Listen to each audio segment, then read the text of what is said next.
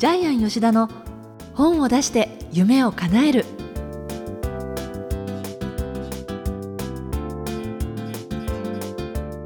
小林まどかです。ジャイアン吉田の本を出して夢を叶える。ジャイアン今回もよろしくお願いします。はい、よろしくお願いします。さてこの番組で何週間か前にあの伺ったと思うんですが宝地図で有名な望月俊隆さんとジャイアン一緒にコラボセミナーを行うということでで実際にもう1ヶ月くらい前になるんですけれどはい。どんな感じだったかっていうその雰囲気からちょっと伺いたいんですがいかがでしたか？そうですね、あの、150人ぐらい参加していただきまして、ええほとんどの方がネットから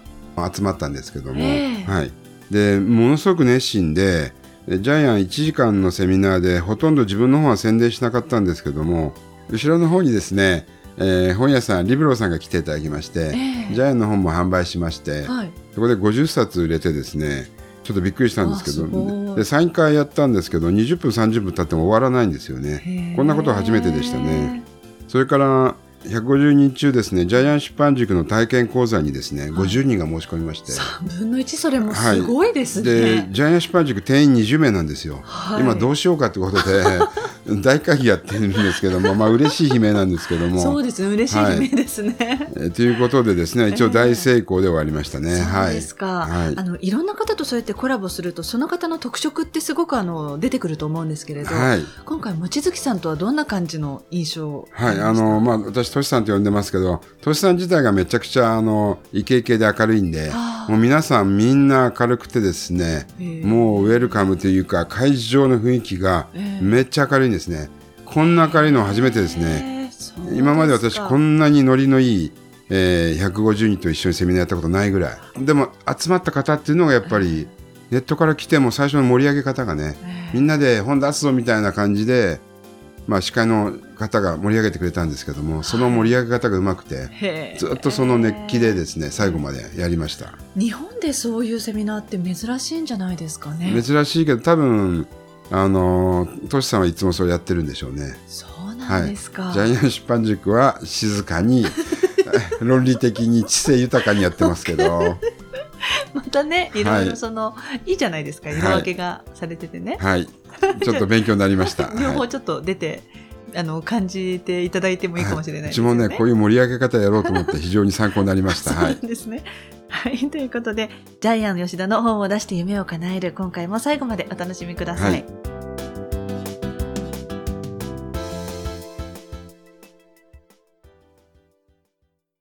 続いては、いい本を読みましょうのコーナーです。このコーナーは、ジャイアンが出版プロデュースした本も含めて、世の中の皆さんに読んでいただきたいといういい本をご紹介しているんですが、ジャイアン今回の一冊何でしょうか？はい、えーっとですね、望月俊隆さんが面白いよって勧めてくれた本です。はい。クリエイティングマネーっていう本で、はいサブタイトルが、光の存在オリンとダベンが語る豊かさのスピリチュアルな法則。著者がですね、えーサネア・ローマンさん、えーデュエン・パッカーさん。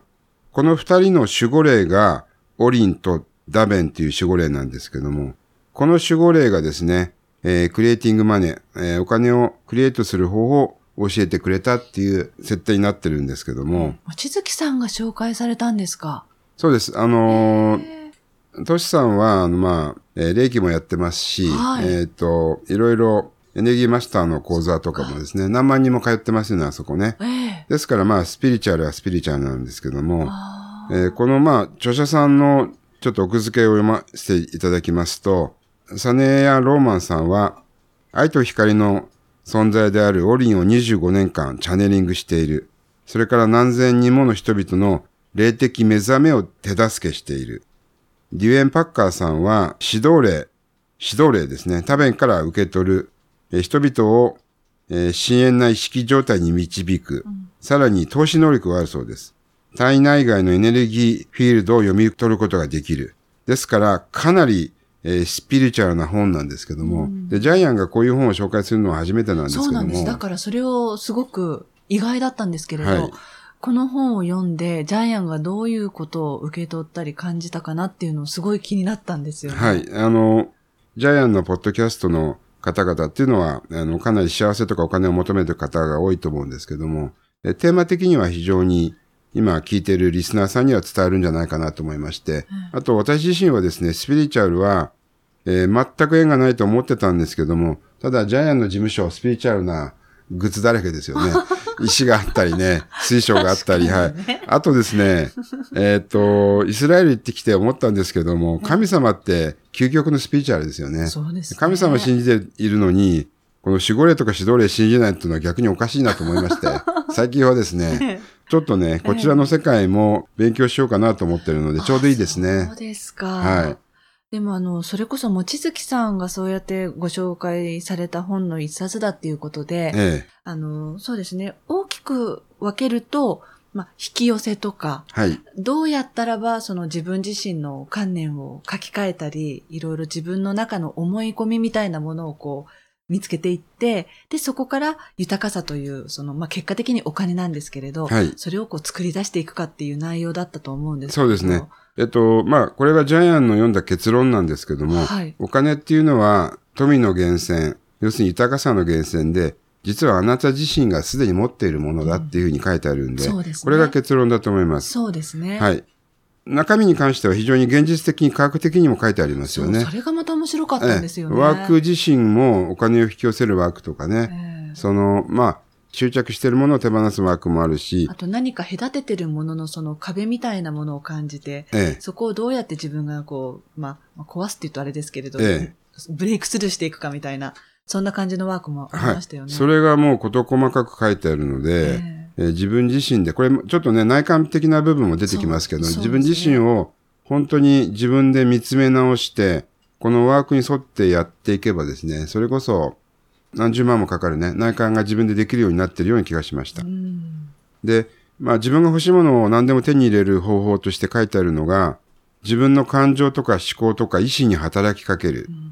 えーまあ、思考は物質と同じって書いてあるんですけど、これってまさにナポレオンヒルの思考は現実化すると同じ話ですよそうでね。えーで、例えばあの、霊的なスピリチュアルの本質も書いてあるんですけども、えーまあ、スピリチュアルが嫌いな方もいらっしゃると思うんですけども、この本の中に書いてあるスピリチュアルっていうのはそういう問題ではなくて、本当の豊かさを信じることによって、その、宇宙にはですね、そういう喜びとか平和とか、愛とか、えーそういう生き生きと生きる時間のエネルギーとかが無限にあるってことを言ってるので、決して怪しい本ではないです。逆に言うと、まっとうな本ですね。そうなんですよ。はいあの、こういう、いわゆるまあ、スピリチュアルな内容って、割とこう、現実世界になかなかこう、対応できないものだったり、そういう本が多いですよね。精神論が多いんですけどもしますけど、でもお金ってものすごく現実じゃないですか。はいだからそれがすごい面白いなって思いました。はい。自分のその考えをどういうふうにしていったり、まあ、内観をどういうふうにしていくと、これだけの豊かさが無限にあるんだよっていうことを、いろんなこうワークを通じて、改めてこう知るきっかけになりましたよね。ええ。で、まあお金の定義なんですけども、お金とはエネルギーである。ね。良くも悪くもない、関係ないと。で、ただやっぱりエネルギーなんで、人の役に立った場合は肯定的なエネルギーとして力を発揮するし、逆だと否定的なエネルギーとなる。で、高い目的を持って、自分と他の人たちに喜びをもたらすように使うと、これがですね、いい言葉なんです。光のお金になるって書いてあるんです。いいですね。光のお金。で、誠実に使われれば使われるほど光の力を発揮する。これが私たちが持っているお金、これが幸福の源泉だっていう、より高い目的を想像することに使うと自分が豊かになって、えー宇宙の無限の豊かさが自分のところにどんどん入ってくる。だからもしあなたが自分の暮らしを良いものにしたかったらですね、えーよりよく使うっていうことなんですけども、じゃあ使い方どうしたらいいかってことでお金を循環させるってことが書いてあるんですよね。うん。で、常にですね、あの、お金って循環すればするほど、自分だけではなく、あらゆる人たちが幸せになるっていうふうに書いてありますよね。えー与えることと受け取ることが流れると、どんどんどんどん自分自身も成功していく。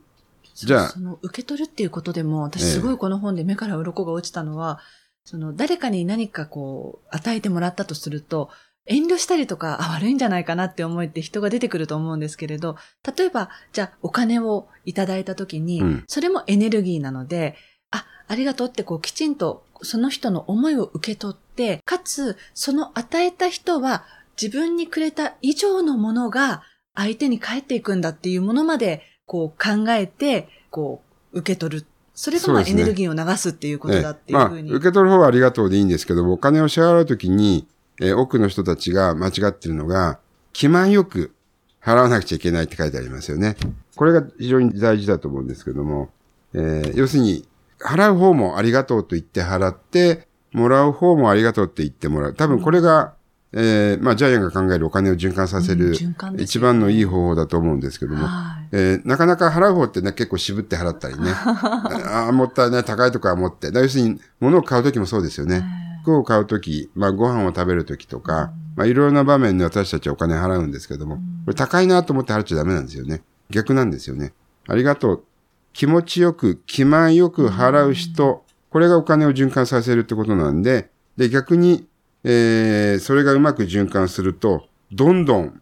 えー、どんどんどんどん無限にお金が入ってくるっていうふうに書いてありますよね。はい。で、この本は実はですね、お金だけではなくてですね、どうやってライフワークを見つけたらいいかとかですね、はい。いかに人を愛することができある、ね。できるかとか、ええ。いかに感謝することが大事かっていう、実は、えー10冊分ぐらいのテーマがたくさん詰まっている、えーページ数も350ページを超えている、えーかなり分厚い本なんですけども、中身的には、えー非常に新しい目から鱗の話がいっぱいありますんで、はいはい。最終的には自分自身の思考とか感情とかね、洞察、これ内なる知恵と言ってますけども、そこに耳を傾けるのが正解なんだよっていうことで、えーまあジャイアンちょっと自分なりのこれ答えなんですけど、えええー皆さんはどう読むかなんですけどね。はい。ええええこの本の眼目なんですけれども、何でしょうか？はい、えー手放せば手に入る。手放さないと何も手に入らない。ジャイアン昔、マインドリッチっていう本を講談社さんでプロデュースさせてもらったことがあるんですけども、著者は玉川一郎さんといって、神田正則さんのもう一番弟子みたいな方なんですけども、はい。こちらもやっぱりテーマが同じでですね、自分の中に組んでも組んでも尽きない、その幸せの源泉、泉があるっていう。で、それは組めば組むほど水はコンコンと湧いて澄んでくる。えーこのテーマと、まあ、近いんですけども、同じようにですね、えー私たちはですね、えー人を幸せにする方法がたくさんあるんだけど、それをずっと自分だけで独占している。要するに泉を独占していて、それを人に分け与えない。だから結局泉の水が濁ってしまうんですけども。まあついついこの有限であるっていうふうに思い込んでしまいますからね。そうです。ね。有限ではないんですね。この本にも書いてありますけども、愛も感謝も奇跡もすべ、て無限だって書いてありますよね。そしてお金も無限だお金も無限だっていう。だから自分で抱え込んではいけない。うん手放せばうん手に入る。それがまあ循環ということなんですね。循環って言葉ですよね。はい。はい。ということで、今回はクリエイティングマネー、この一冊をご紹介いたしました。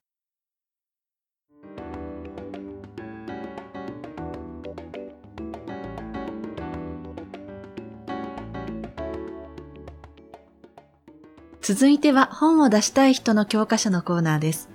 このコーナーは本を出すプロセスで出てくる問題を毎回1テーマ絞ってジャイアンが伝えてくださるんですが、今回のテーマ何でしょうか？はい。今回のテーマは、砂漠の中の井戸を見つけよう。井戸っていうのはですね、あの、星の王子様に出てくるんですけども、はあこの砂漠の中の井戸。井戸の象徴っていうのは、まあ、水なので命の象徴なんですけども、ここでは才能ですね。はい。えー皆さんが持っている才能、えー特別なものである必要はないです。えー最初から特別なものを持っている人はいないので、えー才能というのは磨かないと光らないので、どんどん磨いていってほしいんですけども、これはジャイの持論なんですけども、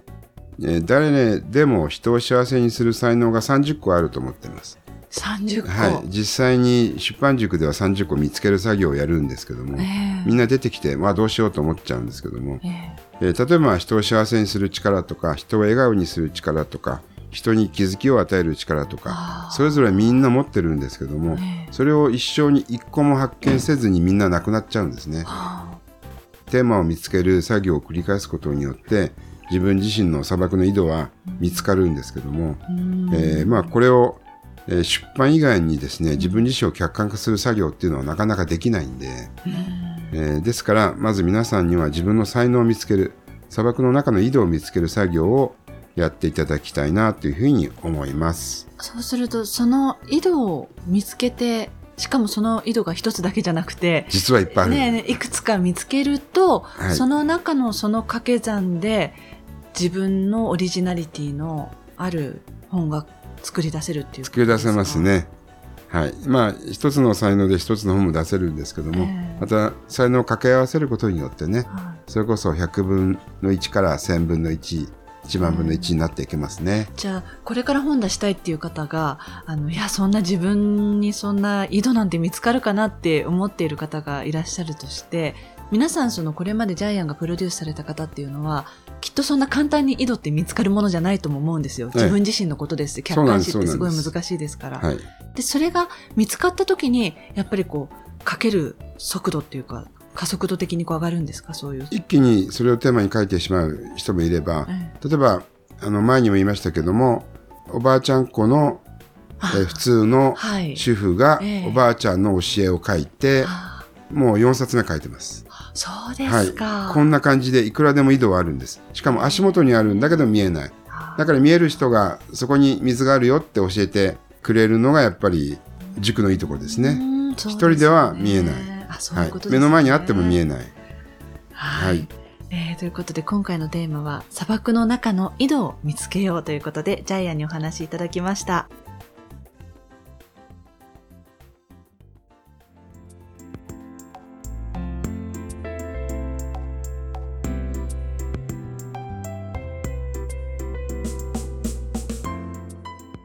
ジャイアン吉田の本を出して夢を叶えるいかがでしたでしょうか？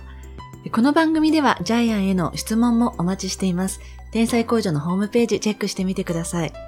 またこの番組で質問を採用された方には抽選でジャイアンの3入りの本をプレゼントしています。それではジャイアン今週もありがとうございました。はい。皆さんも自分の中の井戸を見つけてください。